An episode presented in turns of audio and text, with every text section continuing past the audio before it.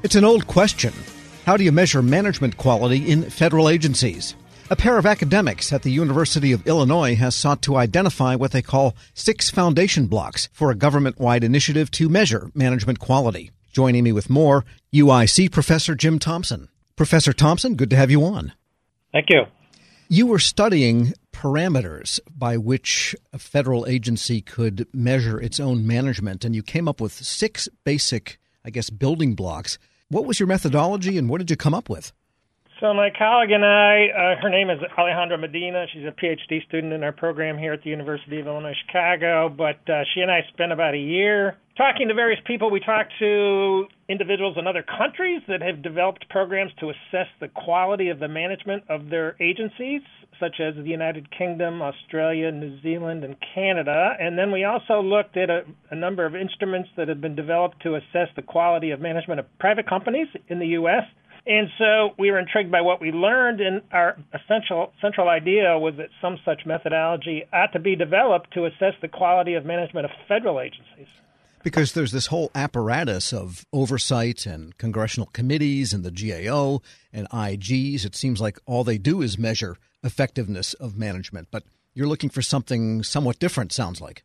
Yeah, this is different than the whole, you know, Government Performance and Results Act uh, regime, which is, you know, all designed to assess program results. You know, what we're looking at is kind of a precursor to, to performance, which is, you know, the the process by which performance is achieved. It's often kind of understated or overlooked, you know, when it comes to looking at what agencies do. You know, the policymakers are often reluctant to get down into the weeds to say, well, how well do the systems work? You know, how well do the various HR and IT and acquisition processes work? I mean, it's all really coming to a head right now in this uh, COVID 19 crisis where we're seeing all these systems break down at the state and federal levels unemployment systems, small business loan systems, IRS is trying to get checks out, you know, and and it's times like this that the weaknesses of these systems become apparent. So what we're saying is by developing a means of assessing how well agencies are managed in times other than those of crisis, we can bring attention to these essential systems. And then by the time the next crisis hits, agencies are prepared. So, what might some of the measures be and some of the things to look at to measure effectiveness then? So, and that's one of the issues that the task force they've just uh, the senior executives association has just created a task force to look into all this but one of the questions is to what extent can you assess management quality strictly on the basis of a set of metrics so for example the federal employee viewpoint survey results might be one such metric the general services administration collects data on manager satisfaction with support services. The OMB has just started collecting data on customer satisfaction with agency services. You could conceivably compile a set of metrics that would help get you partway there.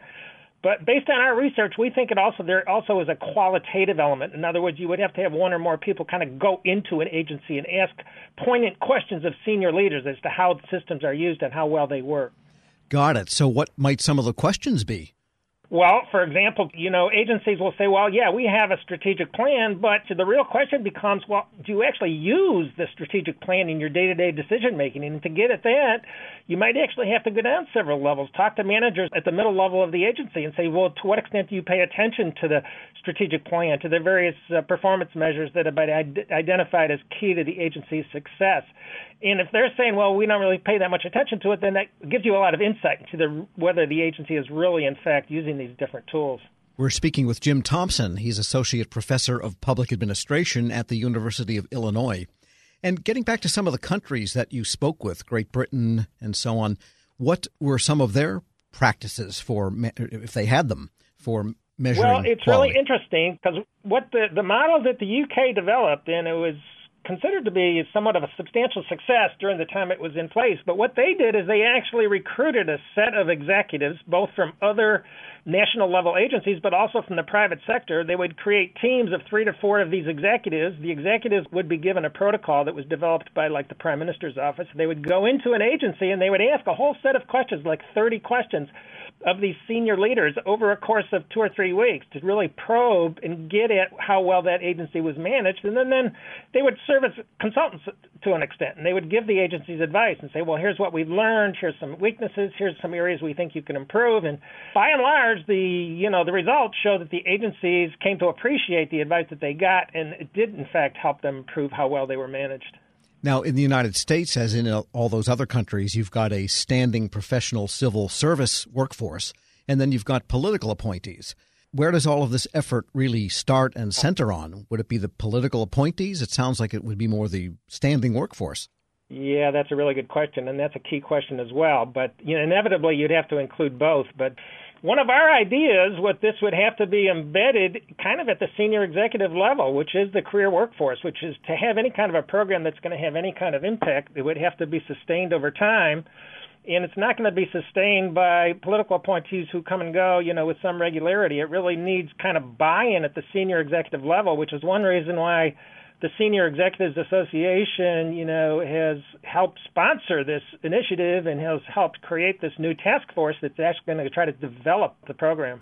Because there is lots of opportunity for conflict. I'm thinking of, say, the practice of telework, which might be a great management practice, a great benefit to agencies operationally that has nothing really to do with what policies they're pursuing based on the administration. And yet now you have one administration that really pushed telework and now you have a subsequent administration that is trying to cut back on telework. So sometimes what seems like nothing to do with policy does get into the management and operation of agencies day by day. Yeah, I think that's right. I mean, telework's a good example, which is some agencies were much better prepared than others. Not that they'd anticipated a crisis of this magnitude, but they had in place the essential mechanisms whereby when something such as this crisis occurred, they were at least they they had the infrastructure in place so that their workers could work remotely. You know, regardless of the specific policy of the specific administration. You know, the question is if an agency is well managed, they're at least contemplating these kind of things and have in place that, as I say, the infrastructure so that when things happen, such as we're now experiencing, they're ready for these kind of crises. All right, so you have done the report, you have done the interviews, and come up with kind of a framework for instituting better performance measurement and management and looking at it. Now you're partnering with the IBM Center for the Business of Government and the SEA. What happens now? So SEA has created a task force. Right now, I think there's six individuals. It's uh, headed by uh, Noha Gaber, who's, who's um, executive at the Architect of the Capitol, although she's she's in her working on this in her unofficial capacity, but nevertheless, you know, they have our report as kind of a basis, and in the report we've identified, you know, a set of questions that need to be addressed, and these are very senior, well experienced executives from throughout the executive branch who are on this task force. So basically, we're going to be looking to them. We in the SEA are going to be looking to them for how how to make this work. How can we uh, put into place a program that actually, you know, will achieve what it's intended to achieve, which is to improve management practices in the federal executive branch, and also induce a sense of learning across agencies, which is as agencies that are well managed are identified, other agencies can look to those agencies. and So what can we learn from other, these other agencies about how well we're managed? But it's not a trivial task, you know, to put together a program that's really a people consider to be valid and you know are worth the effort to engage in. Who knows? Maybe with heaven's grace, they could even fix the hiring process at some point. Well, you know, that's one of my pet peeves because I've been studying civil service and civil service reform for 20 plus years, and you know, it's the kind of thing that it just never gets to the level of visibility where policymakers are willing to take it on. But maybe through a program like this, if you can document this is a problem that's that's impeding agencies from being well managed, you know, maybe eventually you can get policymakers to take on issues like that. Jim Thompson is Associate Professor of Public Administration at the University of Illinois. Thanks so much for joining me. You're most welcome. Thank you. We'll post this interview at federalnewsnetwork.com along with a link to his report. Subscribe to the Federal Drive at Apple Podcasts or Podcast One. Grab a 30-day free trial of Live by Live Plus, and you'll get unlimited skips, commercial-free music, and all of the podcasts and live streaming events you can handle. Visit livexlive.com slash podcast one to learn more and start your free trial.